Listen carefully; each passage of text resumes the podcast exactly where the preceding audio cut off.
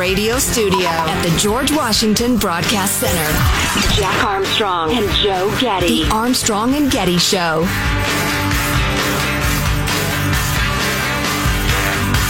Employees of a coronavirus testing facility at an Indonesian airport were arrested yesterday for allegedly washing and reusing nasal swabs for passengers. Well, at least they know who's got COVID now. Looks like, uh, yeah, everyone. Um, Some uh, breaking news: four ex-cops indicted on U.S. civil rights charges in the death of George Floyd. So we're going to have a whole nother trial. Will they? Will there be individual trials, or will they all be at the same trial? Ah, I don't individual. I would- surely it'd be too complicated to charge them all at once. Okay. I don't know. Okay. So we'll take a look at that. And jobs numbers in way less uh, than the million dollar or million jobs that they thought. Uh, not even close. So well, yeah, like a tiny fraction of that, right? and unemployment has ticked up a little bit, even though there are help wanted signs all across America. We got a weird uh, economic experiment going on. Nobody knows how it's going to turn out. And a chicken shortage. and a chicken shortage we need to deal with. Um, so Trump got rebanned or continually banned from Facebook, however you want to word it. He'd been banned since January 7th, and the board got together and decided, yeah, we're going to keep him off. The the wording on the ban I think is important here. He was indefinitely suspended. Okay. Was the was the ruling that was uh, enacted at the time, and um, they threw it to um, kind of the board of supervisors, a, a, a supposed independent third party thing to say, does this fit with the rules of Facebook? What you guys are doing? Why do they do this, Joe? Is this just a uh, just like so Zuckerberg isn't have to take all the heat as the face of the decisions? Is that Yeah, I think so. It's to give it the the appearance, the patina, if you will, of uh, some sort of neutral board. We should They're do mostly that. foreigners, by the way. We should do that. We should claim there's a board that makes Yes. decisions and say we uh, we didn't want to do this segment, but uh, the board approved it, so and they mandated it. they mandated it, and Yeah, we, we just had no- took no the board's choice. recommendations. But uh, as usual with a lot of stories, I feel like the headlines that were trying to summarize what happened kind of missed what did happen. So here's the source material of the actual um, person of the board reading out what they decided and what the decisions of Facebook will uh, happen going forward. Was this leaked or put out on purpose? uh, this was put out on purpose. okay. Thank you all for uh, attending this morning. Our decision this morning is relatively simple and straightforward. and we hear from Uh, New York Times reporter here. and we hear from one of the co-chairs, Michael McConnell, who is a constitutional law professor at Stanford Law School. First, we agree that Facebook had sufficient justification to remove Mr. Trump's January 6th posts for violation of the policy against praising or encouraging violent actors. Actors. Second, we agree that Facebook had sufficient justification to suspend Mr. Trump's account, at least for the duration of what the Department of Homeland Security called a, quote, heightened risk of violence. Can you pause that, Sean? Is there a single air sucking Homo sapien listening to this who's not distracted by that stupid music? Is there anybody who had their experience enhanced by that stupid music? Wish my whole life had that music behind it. I, Dum dum dum dum. Look at him walk down the hall. He may be going to the bathroom, or is he getting a cup of coffee? Dum dum. The occasional high note, Ding ding ding, ding. all right. But we hold that it was improper. That is to say, in violation of Facebook's own rules, as well as generally accepted principles of freedom of, of expression, for Facebook to make that suspension indefinite. He said Facebook's own policies do not authorize an indefinite suspension. Hmm. But users and their audiences must not be left in a state of uncertainty as to time or reasons for restoration. Facebook must make its decision and be held accountable for whatever it decides. Ultimately, it is the public that will be the judge. That is as it should be in a democratic society. Interesting. Maybe that guy just carries around a boombox with that music going. I don't know. Maybe. I believe that was added in post. Oh, okay. All right. So I was right the first time. I find it interesting that he that he puts together this board that you know puts the trappings on it of whatever these trappings are. All right, and he can hire them or fire them or whatever. right, or he ignore could them. say, He's- "I don't care what you say, really." well, the part of the Facebook, part of the rules that Zuckerberg put on part of this committee Facebook must abide by their decisions. He cannot overrule what they are doing. He has created essentially like a Supreme Court for Facebook. And using his own kind of company's rules and regulations, this third party assesses are you in violation of your own company's quote unquote But- but constitution? what, if he, what if he said I changed my mind? Uh, I'm going to make the decision myself, like like old what's his name did over what's his beard did over at Twitter. I'm just going to make the decision on my own. his beard? Jack Dorsey, the Yeah. starving man? Yeah, yeah. Yeah, that's all right. It's fine. Whatever. I just, they're evil. They're evil. They're bent on world domination. They're stealing your data. They lie compulsively. I appreciate their international board of foreigners. and this decision is a fairly sound one, but, uh, I don't know. Well, the wrath of Mark. So, Right. but, but Facebook's Supreme Court is doing what we want the United States Supreme Court to do to Congress, and that is not say we are not going to let you use us as the cover for the hard decisions you are dodging. We are giving it back to you, Mark Zuckerberg. You need to make this call and and, and decide whether it's a permanent ban or not, and then the the public gets to decide uh, if they still want to partake. I agree with Bernie Sanders, and that I'm not comfortable with the idea that uh, Trump can't be on Twitter or Facebook. I get that they can. Yes, I get that they can. They're private. They get they can. I just don't think that they should. Well, they can put out a statement every single day. We hate Donald Trump. We hate what happened on January Yeah. 6th, and we don't think you should listen to him. Yeah, and we think what he's saying is a lie, but I to think not let him say, hey, uh, got a new golf course open. Uh, I mean, what the hell is that? It's cowardice. well, or even his political stuff. He's he, he got 78 million votes. Yeah. I think it's you know I think people would like to hear what he has to say I for think better there's or a- worse. A, great deal of hubris in silencing a, a, a president. Yeah. After Um, a, a um, year nonstop promoting takeout wings and crispy chicken sandwiches, restaurants including KFC, Wingstop, Buffalo Wild Wings, and uh, etc., say they're paying steep prices for scarce poultry. Independent eateries and bars have gone weeks without wings. Chicken breast prices have more than doubled since the beginning of the year. Wing prices have hit records. Ah, man, there's way too many of these things that are uh, going up in price fast. Whether it's lumber, used cars, chickens, whatever it is, it's oh boy. We we get real inflation going. That's going to be the only topic in America f- for a while. Indeed. But yet another one of our big topics today factors into the next sentence. The uh, this guy who's speaking for Wingstop said the company is speaking daily to chicken suppliers that are struggling to raise production because they are having trouble getting enough workers. Okay, back to that story. Hmm. Can't hire anybody because people are making too much money. Similar constraints weighing on other companies across different industries and around the country. As predicted here, and it's true, and it's obvious. And and then now now you've hit me where it hurts. A chicken shortage. Right, right.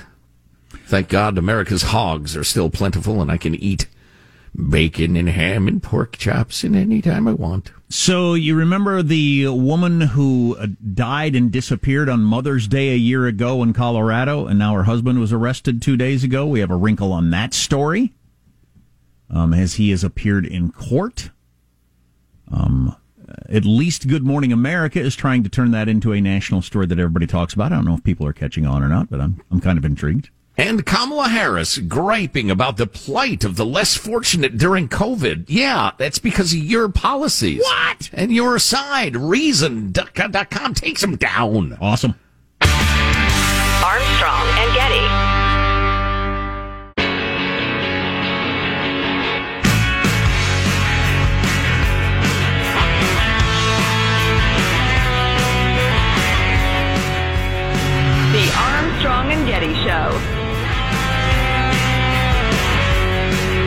that she's not alive. Now, new video showing the moment the 53 year old was arrested, almost a year after he made this video after his wife went missing on Mother's Day. I will do whatever it takes to get you back. Honey, I love you. So uh, Joe told us yesterday that's um, Suzanne Morphy, who disappeared Mother's Day. Uh, Morphew, who disappeared Mother's Day, which is this Sunday, right? Yes. Mother's Day a year ago. God, he snuffed his wife on Mother's Day, allegedly. Um, but uh, You know, if I'm feeling murderous, I'm probably not worried about holidays, even ironic holidays. If I'm going to murder another human being, you know what I mean? It's like if I'm going right. to kill a mall Santa, I'm going to kill him on Christmas as likely as I'm going to kill him June the 3rd. It's harder to find June the 3rd. In your scenario, at least. All right, but maybe, you know, I hate him. My hatred is, uh, you know, it's lasted six solid months. But so you just heard the alleged murderer. So he got away with it for dang near a full year. They closed in on him somehow. He appeared in court today. They arrested him. Um, but that tearful video that he cut. I love you. I'm going to do anything to get you back. Joe, you say that that's like a common among people who kill their wives. Oh, yeah. Yeah. Yeah. I mean, he, it's not proof of anything, but the fact that you did that does not make the cops say, well, it wasn't him, clearly.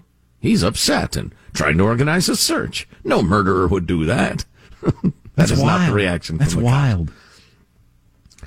Yeah, yeah. Well, I have a feeling the cops have had their eye on him from the beginning. It's just a question of getting the evidence together. Yeah, and it turns I watched a little more of that on Good Morning America, and uh, family, friends, everybody from the beginning was like, "It was him. Oh, really? It was him. We know it was him." Yeah, he's the kind of guy who would do this. Yeah. Yeah, okay. All right. Complete change of topic here. Love this piece by Matt Welch. I think I said it was Robby Soave. I was thinking of something uh, different, but Matt Welch with a piece in, at Reason.com. Uh, and, and it's all about the whole equity mess, but then he makes an interesting pivot. Uh, and he says, uh, with their emphasis on equity, administration officials are inviting all of us to judge them by their works, not their words, their results. We should take them up on their offer. After all, the results of government COVID exertions to date, particularly for traditionally disfavored communities in Democrat governed uh, polities areas, have been demonstrably brutal. Then he talks about uh, Kamala Harris taking the page of the Washington Post back in February to sound the alarm about the loss of jobs for women. She hits several statistics. That's enough to fit 40 football stadiums. This mass exodus of women from the workforce is a national emergency, and it demands a national solution. And then he goes into the stats. Yeah, sure enough, this pandemic hit women uh, disproportionately hard in terms of lost jobs. And uh, and Matt goes on to say, for Harris, the economic wreckage from this borderless virus was self-evidently a federal issue. She said so herself. But a closer look at state by state unemployment numbers reveals not uniform damage, but striking variation. And the determining factor seems to have less to do with the pathogen and more to do with politics. Net number of jobs throughout the whole pandemic decreased in 48 out of 50 states. Okay? And that's why Kamala was saying this deserves a federal response. But when you sort the results by the drop in the percentage of employment, a startling pattern emerges. To wit, each and every one of the 18 states that suffered the worst job losses during that span, each and every one voted in November for Joe Biden. In 11 of the 18, Democrats control both the state house and both chambers of the legislature. Meanwhile, the 18 states with the lowest rates of employment change, from Oklahoma to Utah, uh, Utah actually gained employment, share their own anomalous political characteristic. They each feature unified Republican executive and legislative control of government. Boy, that's pretty interesting. I'm trying to figure out the the whys of all that. But it's it's, shutting too- down or not shutting down, or to what degree you shut down. Yeah. Huh. That's really interesting. Because remember, we're talking job losses here. Right. We're not talking, you know, sickness, death, hospitalizations, just job losses. Of those 18, but there would each be- and every one of which was Republican, only two voted for Biden, and those by the slimmest of margins. I agree that the shutdown, but you know, we all know that the demographics of politics right now eh, tend to be more rural, spar- sparsely populated, all that sort of stuff tend to vote Trump. So is that certain kinds of jobs? I'm just trying to think if there's any other factors that could be going on here other than just shut down or not shut down. Well, let me share some of what Matt Welch thinks. Uh, there are meaningful differences in governing styles and results between the two major parties at the state and local level. Sure. As a general baseline, GOP states tend to have right to work laws, prohibitions Mm. on mandatory union membership. Boy, so there's all kinds of things involved. lower taxes, lower minimum wages, lower unemployment rates. Uh, 4.6% is the December 2020 median for 25 states with unified Republican government. 4.6%. It's 7.8. It's, you know, 75% higher in Democratic states that tend to have higher taxes, higher minimum wages, higher cost of living, and higher unemployment. And then you get to the blue state governors in California, New York, Michigan, who've been far more strict about shutting down economic and physical activity than their red state counterparts in Florida, South Dakota, and Texas, for instance.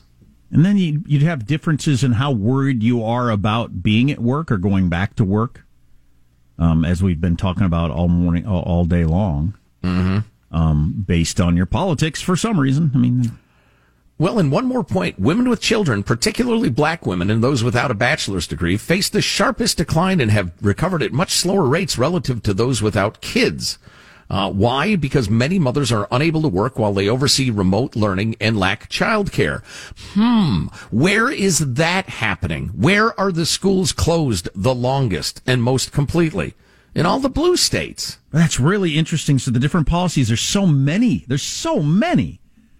The right to work stuff, the whether the schools are open, the tax policy, just all that stuff that how it affect. It's really interesting. So, in terms of employment and effect particularly on minority communities, blue state policies have been disastrous compared to red state policies. Is anybody going to talk about this? No. Is anybody going to hear this? Is the Washington Post going to write about it? No. No, and even if it did, would anybody change anything or think, oh, maybe we should rethink this? Of course not. Yeah, this is part of a very long piece. I mean, it's like he started to write a book, but then he got winded. Uh, entitled The Equity Mess. It's under hot links at armstrongandgetty.com. Um, and it covers all sorts of ground, including this. was really good stuff and really well uh, substantiated with evidence. We need to bring you the latest on the giant chunk of space, Chinese communist space junk that may fall on your head and crush you this weekend. I've got the latest. Here's the key phrase that I had not uh, read until uh, earlier today. It is the largest piece of space flotsam to hit the Earth in our lifetime. It's, It's 20 the biggest chunk of junk ever. It's 23 tons. Yes. I think it's not even a piece of I think it's just China! a rocket. It's an entire rocket. Yeah. Yeah, it's it's the size of a 10-story building. Yeah, that's not a piece of something. That's a thing. 23 tons. That's Yeah. unbelievable. That hits you in the head. It's you know it's not going to do you any good. What if it hits the White House? But they, then what do we do? They got it narrowed down to what day they think it's going to hit. So we got more information on that. A U.S. Space Command is actually keeping an eye on it, and we'll be watching it all weekend. This is going to be the only story in my life. Armstrong and Getty.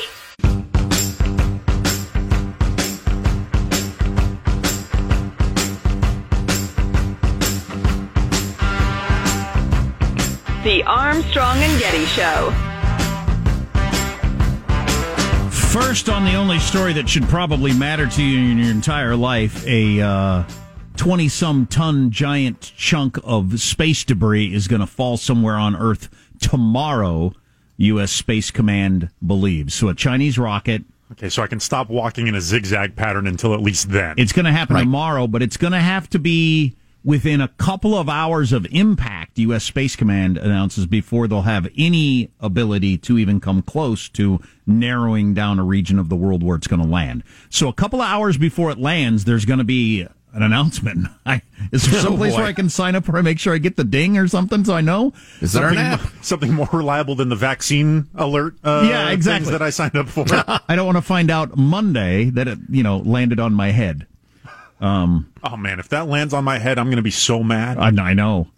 But so what, they're what actually if it does like catastrophic damage to something? It I mean, could. gotta- It absolutely could. If it hit a highly populated area, you know, it lands in Los Angeles or something like that. Oh my God, could kill thousands and thousands and thousands of people. Obviously. So within a couple of hours of it hitting Earth, they're going to be able to announce. I don't know how. They probably don't know how how pinpointy they can get, or then like an hour before it lands, are they close? And then like 15 minutes before it hits, are they going to be able to say, "Oh boy, this is headed for Vegas"? Got to tell, or Paris, or wherever it's going to land. Yeah, yeah. Well, could it actually kill thousands and thousands, or would it just would be it like not? literally hurling a bus into a city?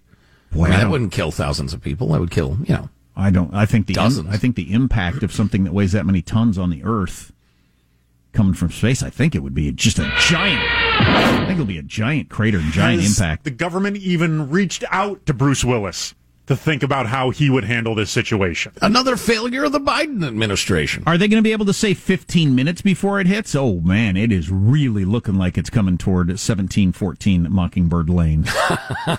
I kind of doubt it. Depends on the winds. Now, seven tenths of the Earth is covered by water, so most likely it lands in the ocean and doesn't bother anybody, but doesn't have to. What about us? Say the fish. Yeah, what about us? Say the fish. F you, sign the whales. um, so, unintended consequences are one of my favorite topics and always have been. And I think it is for most people. So, you got a couple that are going on right now in politics.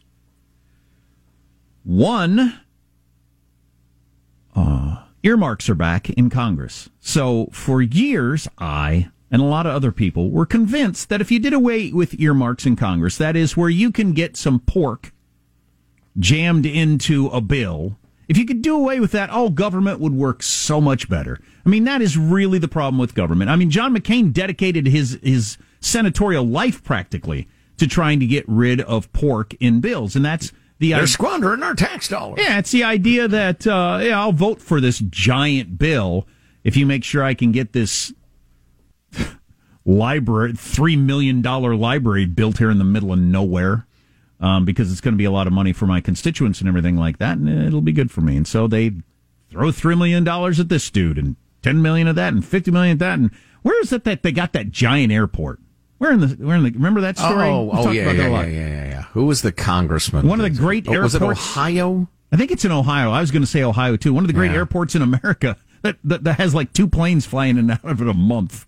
Yeah. But he got an airport built, and man, that's a lot of jobs and a lot of money that flows through. And so the idea was that if you get rid of this stuff, it'll be good for taxpayers, good for government. But it turns out, this was several years ago where they got rid of it. Turns out those bargaining chips and everything like that made the government work better. And even though it was a waste of money and a lot of stupid things got built and was a waste, it was better than what we're doing now.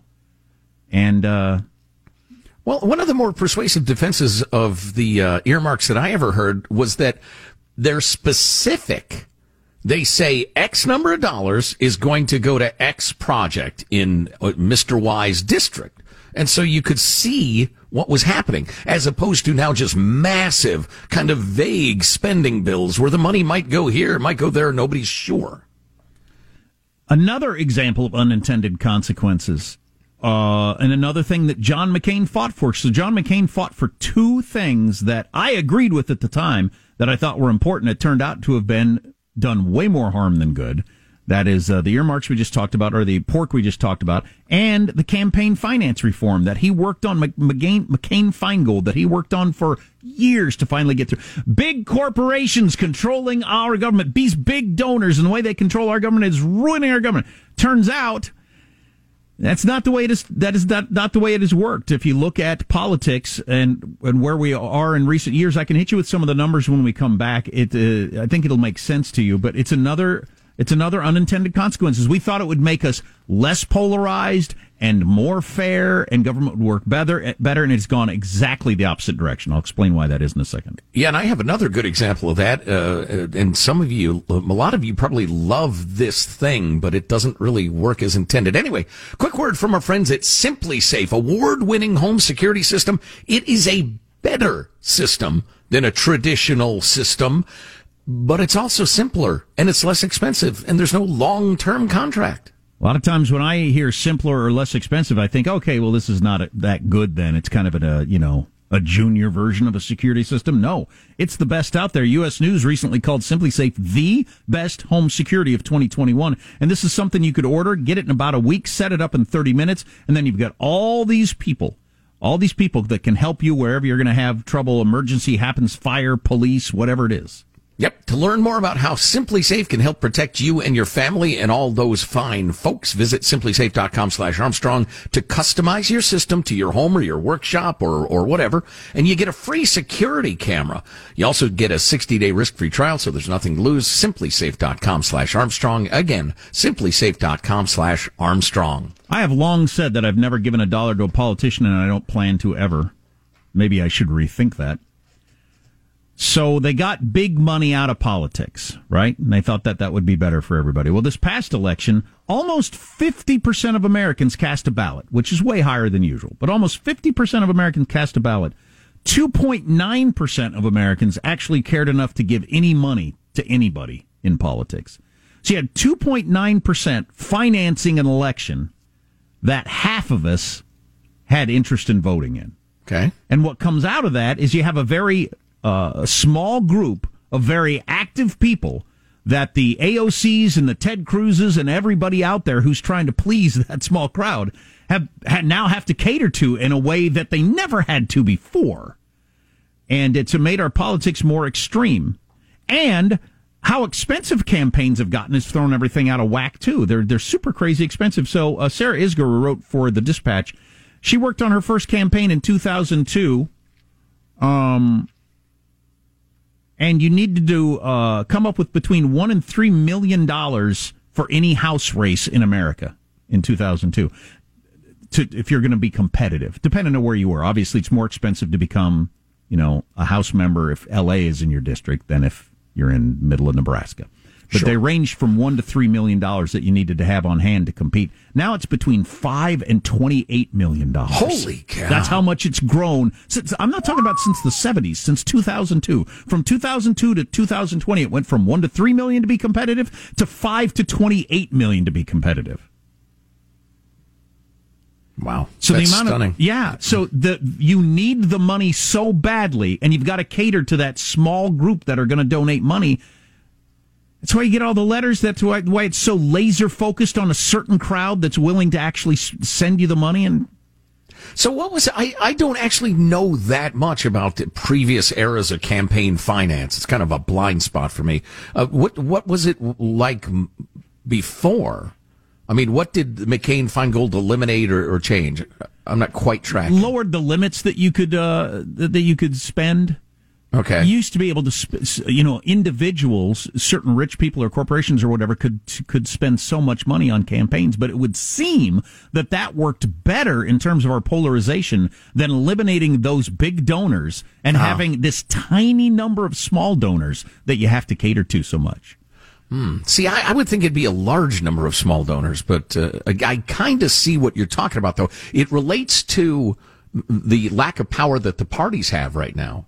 Yeah, exactly. that was all- moderating yeah, influences yeah, are yeah, not- Yeah, that was exactly part of the point of the article. Yeah. It just it did it just ha- these things have not turned out the way we thought they would. Oh, the other thing, the other example I was going to give was uh, term limits. There's so many of my political friends who desperately want term limits, and I understand the whole 15 term congressperson is a hack like Maxine Waters, who's obviously on the take and just is, is terrible. Has never done anything but politics. Um, but the problem is, every time they've tried it, it it ends up being nobody is in the job long enough to really understand how it works and really understand the policies that they're dealing with. And it makes the lobbyists more powerful. And the lobbyists end up writing legislation. I would have never guessed that uh, eliminating big donors would have and and making the parties you know weaker, getting rid of the smoke filled rooms and the power brokers would have made things worse. I thought that was the answer to everything. It just shows how wrong you can be about these things. Yeah. We're much better with smoke filled rooms and and and party powerfuls making these decisions and and then and then working within a party to try to change it than the way it is now. Too much democracy, I guess. Yeah, the, uh, my only hesitation in agreeing with you completely is that I feel like we're in the middle of some sort of transition, and I'm not sure where we end up. It could be That is awful. a decent point. That is a decent point. That maybe this will work out over time, and we're headed towards something, and this interim period is ugly. Yeah, I wonder. I don't think that. I just wonder. Uh huh. Well, it's somebody made the argument, and it, it really impressed me that in in the rest of the world in democracies, you really vote for a party or a platform. That's really the thing, and then and then they have a candidate that represents that part that that platform, the things that they believe in. We are now about an individual, and that individual decides Trump's or or whoever. It doesn't make any difference. It is Wh- whoever the candidate is. What they're into is what the party is now into. It's not the other way around. It's not they fit into the party's platform. The party has to go along with them. Right. And, and not just specifically about Trump, but about everybody. What's crazy about that is you get a very small percentage of the population, the hardcore of the party turning out to primaries, and somebody wins uh, uh, Iowa by one and a half percent, then New Hampshire by three percent, and does okay in South Carolina. And all of a sudden, that person who barely triumphed over a herd of half-wits, um, all of a sudden they're dictating the, the policies of, of the winning party? Or potentially the winning party. But doesn't it make it's bad? Doesn't bad system. Doesn't it just in general make sense that you have beliefs of some sort and you want a party that represents those beliefs? Yeah, policy, not personality. Not you, 100%. not you have a party, you have a team name that you're for, and whoever wins that, you're on their side, regardless of whether or not they they believe the things that you believe. Right. Seems like a crazy way to do it. Yes, it does. Well, we'll see how this turns out over time. Maybe you're right. Maybe we're just going through something. Yet another insane incident in Portland, Oregon that you will not hear about. Armed Antifa lunatics clashing with people, beating them, dragging them out of their vehicles. The rest doesn't even get any coverage. Two guys getting a fist fight on a corner in some parts of the world. It makes the news. There's constant insanity in Portland and no, nobody hears about it. Keep your So head on a swivel all weekend for that Chinese space junk. I need to figure out where you get the alert from the U.S. Space Command. When they've got it narrowed down, I need to know if it's going to fall on my head or not. Would it do any good to wear a helmet with 23 tons of steel? Probably not. Not a lot. Probably wouldn't be to do. You die with a helmet on. So you got that working for you, which is nice. Right, sure.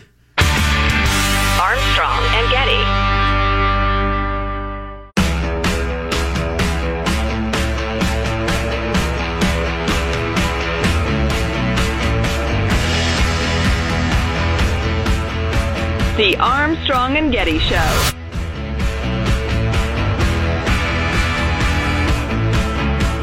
The number.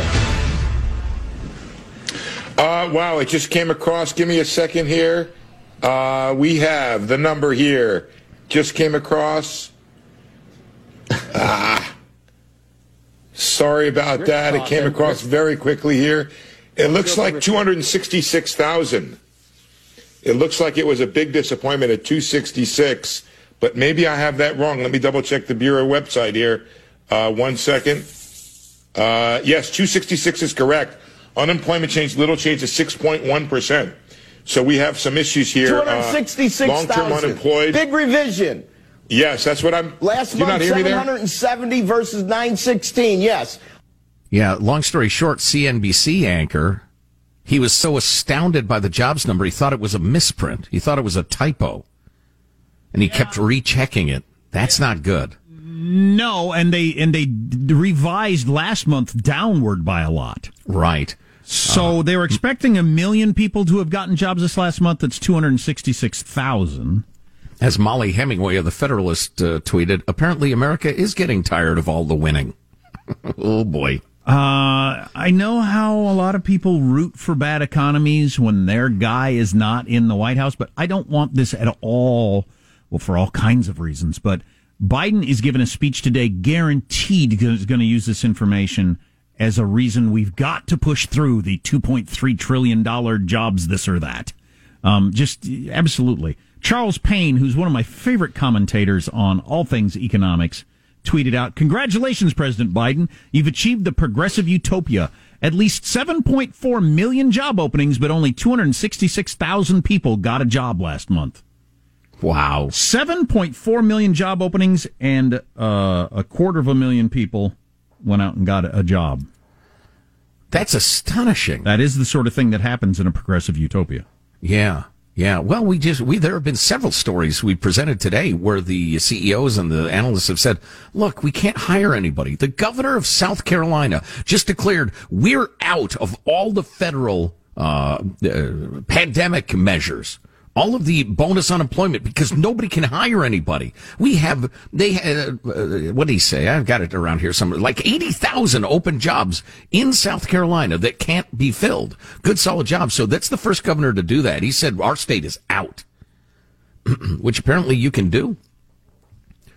Uh, oh, there it is. I didn't know you could do that. That's pretty interesting. Is is, uh, is the constituency of a state going to be happy when the governor says we don't want all that taxpayer money? Well, what the governor said is we now face an unprecedented labor shortage. This labor shortage is being created in large part by the supplemental unemployment payments that the federal government provides uh, claimants on top of their state unemployment benefits. In many instances, these payments are greater than the workers' previous paychecks. What was intended to be a short-term financial assistance for the vulnerable and displaced during the height of the pandemic has turned into a dangerous federal entitlement, incentivizing and paying workers to stay at home rather than encouraging them to return to the workplace. Yeah.